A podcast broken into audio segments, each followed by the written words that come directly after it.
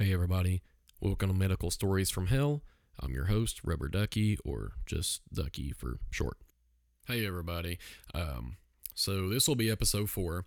Um, this is uh, July the eighth. Um, excuse me. Um, so this is July the eighth. This is episode four. Um, Sorry, I was on hiatus for a little bit. Um, I'm also going to explain why I'm on, why I've been on hiatus for the next uh, couple of episodes um, if they get behind. Um, I know that episode four. Uh, sorry, I'm totally wrong. This will be episode three.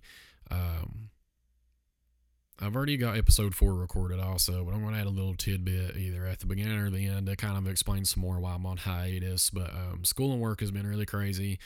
Uh, we lost a couple people at work. Uh, my department's really short. I've done nothing but work and go to school. Um, yeah, nursing school is ridiculous. It's super fucking crazy. And uh, yeah, I, I, I just want to blow my fucking brains out. Uh, but anyway, so welcome back to... Uh, Episode three. Um, I want to do a little, uh, a little heavy-hearted subject tonight, um, cause uh, today marks um, the uh, six-year anniversary of uh, my first uh, patient death. Um, you know, guys, death never gets easier uh, in any part of life. Um, You know, being a medical professional and the rest of us, you know, we see death, if not once, you know, maybe twice, three, four, five times a day, depending on where we work. Um, you know, working in an E R, you know, we try not to see death as much as we can, but uh, more often than not, a critical patient will die in an E R or an I C U after E R care. Um, and it is sad. Um... You know, you, you learn to compartmentalize. You learn to do everything that you can to uh, to not really think about it, I guess. And uh, that's not always the uh, the best thing to do. Um, sorry, that's kind of hard to talk about. Um, but uh, you know, things just uh, you know you know things just never surprise us anymore. Uh, working in the E R, you know, or working in an I C U, or even working on a floor, you know, a lot of things we see, you know, not a whole lot varies anymore, uh, you know, because we've seen a lot. But uh, you know, d- we get desensitized to death as uh, as our careers go on, um, and. Uh, I want to say it's a bad thing, but honestly, it's a good thing because some of the stuff that we see every day, we would not be able to handle if we weren't a little desensitized to it. Um,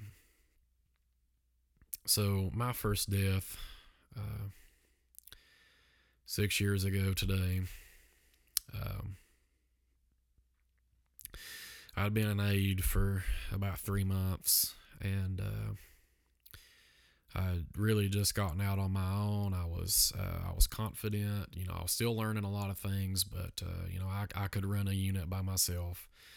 Uh, I worked on a med-surg unit at the time, and uh, I was the only aide for, you know, sometimes thirty-five people. Uh, thankfully, I had some wonderful nurses from my first work family that uh, that really helped me out.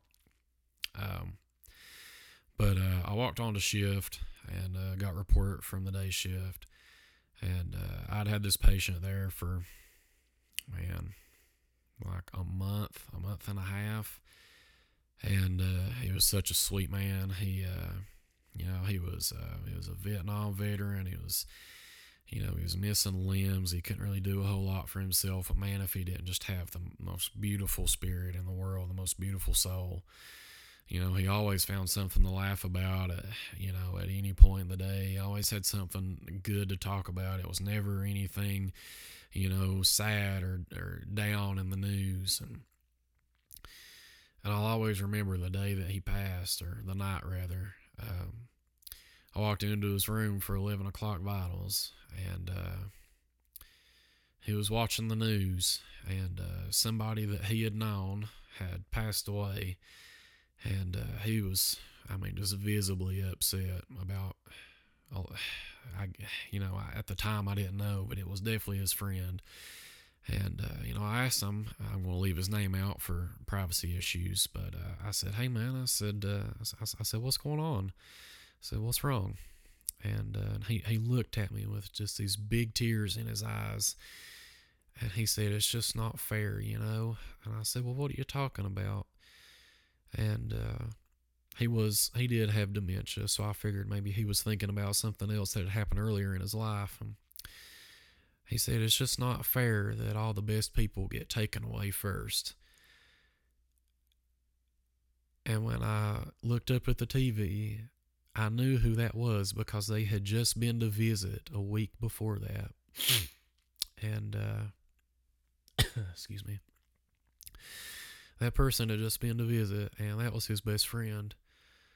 And, uh, you know, he had, he had just lost what was probably his last best friend on earth. And, you know, you could just, you could just see the pain and the anger and the frustration in his eyes because, you know, even though we all know that life isn't fair and people die, we always want to try to save, you know, everybody that we can. And, uh, I feel like he was just mad at himself because he couldn't, uh, because he couldn't save his friend.